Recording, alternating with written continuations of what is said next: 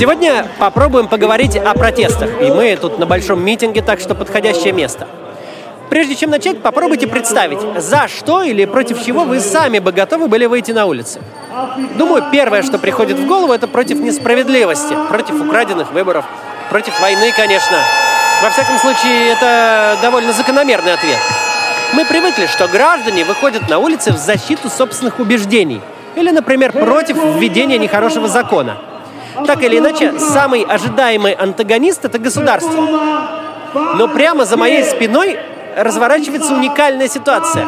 Все эти люди защищают суд.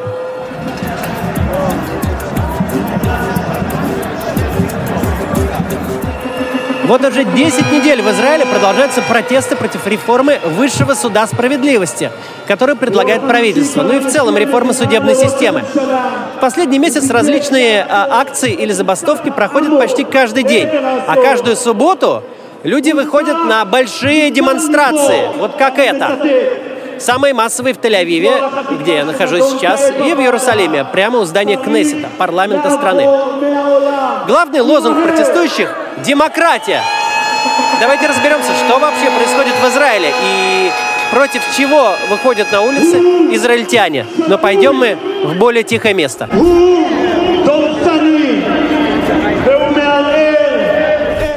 Израиль единственная на Ближнем Востоке демократия западного типа с высоким уровнем жизни и развитой экономикой. Но политическое устройство этой страны отличается от привычного европейского или американского. Например, в Израиле нет конституции, которая бы четко фиксировала систему сдержек и противовесов между ветвями власти. Главным политическим органом Израиля является парламент, который называется тут Кнессет. В нем заседают 120 депутатов – Коалиция партий, которая по результатам выборов сможет набрать 61 голос, формирует правительство. То есть э, тут нет разделения между исполнительной и законодательной властью. В Израиле вроде как есть президент, но он играет церемониальную роль и реальных полномочий не имеет, на выборах не избирается. Исполнительных тоже не имеет, ну, в общем, просто так. Так сложилось, что единственным противовесом и защитником прав различных групп, которые не представлены правящей коалиции, является в Израиле судебная система. Несмотря на успехи Израиля, институционально закрепленная система сдержек и противовесов тут довольно слабая. И сейчас именно по этому поводу разгорелся политический кризис –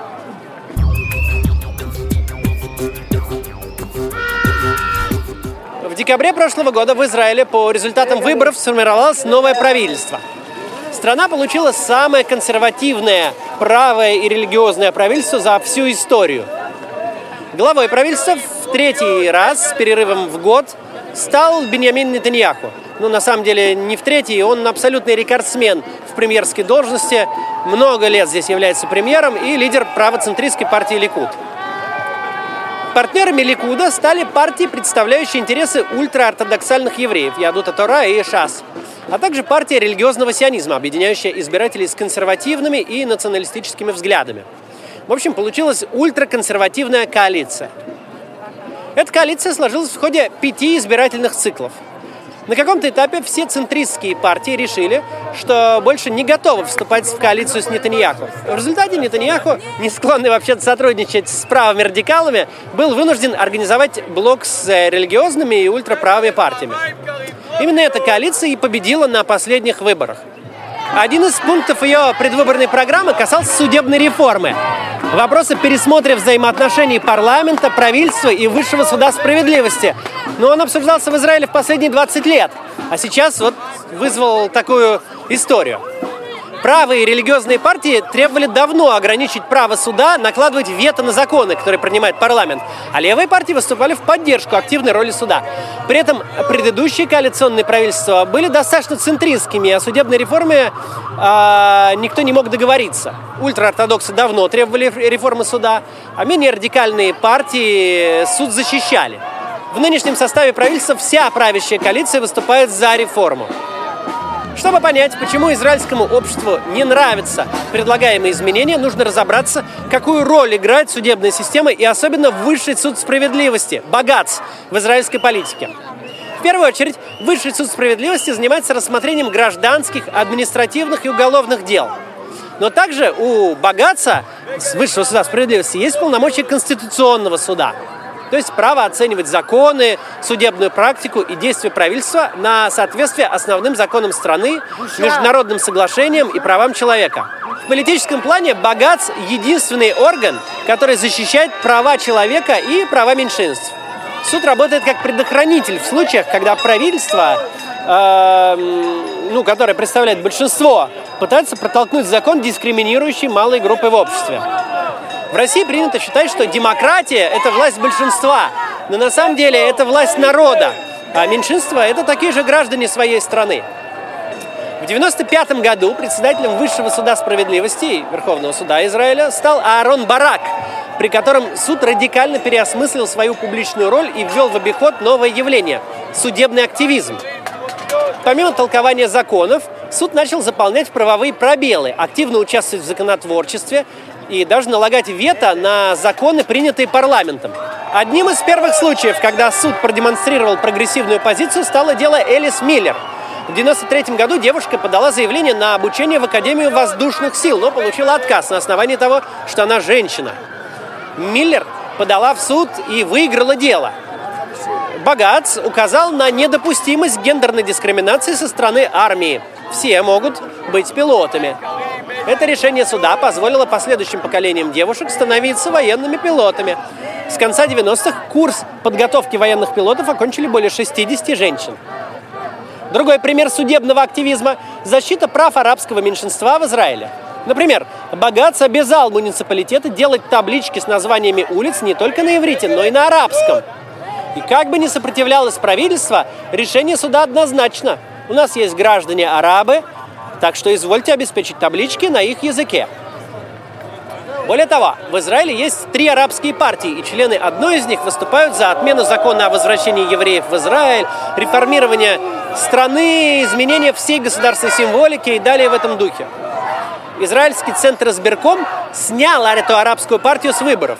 Но партия подала апелляцию в Высший суд справедливости, и суд решение избиркома отменил, и партию в бюллетень вернул – мол, решать, кому быть или не быть в парламенте, должны избиратели. Партия в итоге набрала немало голосов, но в парламент не прошла. Богац имеет репутацию прогрессивной судебной инстанции, активно участвующей в политической жизни Израиля. Высший суд справедливости принимает решения в пользу однополых пар, против гендерной или расовой дискриминации, разбирает сложные религиозные вопросы – Высший суд справедливости может отменить назначение министра или его заместителей и даже порой э, регулирует организацию работы в Кнессете. Например, следит, чтобы у оппозиции и правящей коалиции сохранялось равенство выступлений. В начале января новое крайне правое правительство в лице министра юстиции Ярива Левина э, из партии Ликуд решило всю эту вольницу свернуть и представила свой план реформы судебной системы. Особенно яростные споры ведутся вокруг пунктов о пересмотре порядка назначения судей, о преодолении вето э, Высшего суда справедливости и об отмене принципа разумности. Давайте разберемся по порядку. Итак, в предлагаемой судебной реформе, против которой протестуют здесь присутствующие, есть три крайне неоднозначных пункта. Сперва поговорим о назначении судей – текущем формате судьи формально назначаются президентом, но по рекомендации специальной комиссии, которая все и решает. В комиссию паритетно входят судьи Высшего суда справедливости, ну, Верховного суда, представители правительства, парламента и адвокатского сообщества. Критики нынешней системы говорят, что юридическое сообщество само выбирает судей, имея в комиссии больший вес. Защитники богатства говорят, что это обеспечивает профессионализм судей, мотивирует их защищать граждан, а не слушать мнение большинства. Ну и, конечно, это делает суд независимым от расклада сил в Кнессете. Неважно, как проголосовали, судей назначат по квалификации. Так вот, авторы реформы предлагают убрать из комиссии представителей адвокатского сообщества и увеличить число членов правительства и Кнессета в этой комиссии. Противники реформы видят в этом прямую угрозу независимости суда. Но наибольшее возмущение вызвало предложение Левина в части преодоления вето богатца. Изменение состоит в том, что суду намного сложнее будет налагать вето на законы. По предлагаемой реформе, если новые условия э, не будут выполнены, Кнессет сможет повторно проголосовать за отмененный закон и принять его в обход решения суда. Причем простым большинством голосов. Сейчас, налагая вето, Высший суд справедливости мотивирует свое решение, объясняет, почему закон нарушит права и свободы человека или снизит качество демократии. Такая ситуация привлекает внимание политиков и общества, и, конечно, такие законы сразу же отменяются. Однако, по предложению Левина, правящая коалиция с э, большинством в парламенте сможет э, продавливать какие угодно законы. Еще один оспариваемый пункт реформы – это отмена принципа разумности. Сейчас в соответствии с этим принципом богат сможет влиять на назначение депутатов Кнессета в правительство. Например, суд может вмешаться, если какой-нибудь депутат имеет хоть и погашенную, но судимость, э, и его хотят назначить на пост министра. Э, в таком случае суд может обязать премьер-министра лишить этого человека министерской должности. В истории Израиля есть множество примеров, когда политики, которых в прошлом судили, например, даже за коррупцию, назначались министрами. Тогда богатство вмешивался и вынуждал правительство заменить министра. Такая тактика, конечно, вызывает споры в обществе. Ее противники указывают, что судебная власть прямо вмешивается в работу исполнительной и противоречит волеизъявлению избирателей – а сторонники утверждают, что так богатство обеспечивает качество управления, защищает демократию и предотвращает некрасивые инциденты. Собственно, нынешняя коалиция едва не развалилась из-за того, что Багац снял кандидатуру ранее судимого министра внутренних дел Арье Дерри. Это решение не устроило премьер-министра Нетаньяху и обострило противостояние правительства с Багацем. Судебная реформа стала темой номер один – Левин представил план реформы и был намерен быстро провести ее в трех чтениях. Это было 4 января, а уже 7 января собрался первый протестный митинг в Тель-Авиве. Через неделю на площади было уже около 100 тысяч человек. А в одну из суббот на улице Тель-Авива вышло больше 160 тысяч человек. Против реформы в текущем виде выступают ректоры израильских университетов, а студенты регулярно устраивают митинги. В прошлый день больших протестов ректор Тель-Авивского университета, где я учусь, прямо разослал письмо с объяснением ситуации и призывом выйти на протесты. Забастовку проводили муниципалитеты Израиля, э, демонстрации организовывали работники IT-сферы. Состоялось множество других общегражданских и отраслевых протестов. Даже крупнейшие израильские предприятия на встрече с министром Левином указали на печальные экономические последствия в случае, если реформа будет принята в предлагаемом виде. Члены оппозиционных партий в Кнессете тоже участвуют в демонстрациях и поддерживают протестующих. Но ключевую организационную роль играют общественные организации и внепарламентские политические движения. Главный организатор субботних еженедельных демонстраций – движение «За качественное правительство», которое является общественной организацией. Она собирает многотысячные акции протеста. Это такая ФБК здорового человека. Движение активно взаимодействует с судом, подает иски в защиту прав граждан и демократических принципов против проникновения коррупционеров во власть. И суд, как правило, встает на сторону движения.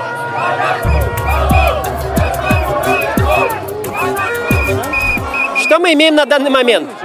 Сторонники реформы утверждают, что нынешняя ситуация дает судьям слишком много власти, а противники, что новый состав даст правящей коалиции автоматическое большинство и контроль над судебной властью. Правительство игнорирует требования протестующих на данный момент, а протестующие обещают выходить на улицы до тех пор, пока реформа не будет остановлена. Ни одна из сторон не готова идти на уступки.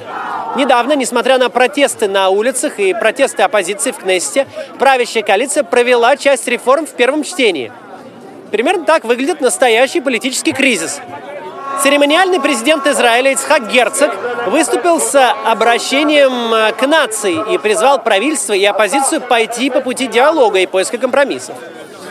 По данным израильских медиа, переговоры между коалицией и оппозицией уже начались, однако публично их пока не подтверждала ни одна из сторон. А массовые протесты против реформы суда продолжаются. Один из главных лозунгов оппозиции на митинге – демократия. Сейчас, правда, они протестуют против задержания одного из протестующих, но мы уже в самом конце митинга, здесь только самые активные собрались. Судебная реформа стала поводом для протестов. Однако граждане Израиля опасаются немало-немного за судьбу демократии своей страны. И, в общем-то, к этому есть основания. Но пока все только в самом начале. На парламентскую республику, коли, кой э, является Израиль, не так-то просто давить и не так просто сделать ее диктатурой. В Израиле конкурентные и свободные выборы.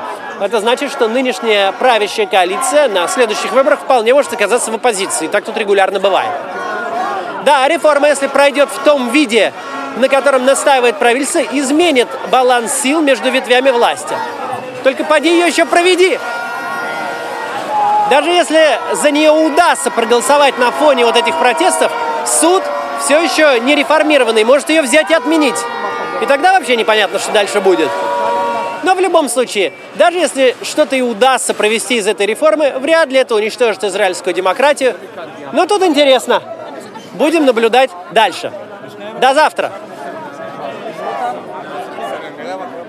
Так, а что там происходит, Максим, объясни. Ну, это типа говорят, расходитесь, а эти не хотят. А, Ты безошибочно выбрал самое безопасное место. А что ты так беспокоишь? Что будет? А, ну классно, ладно. Там все нормально. Они вот пытаются, говорят, расходитесь, не пойдем.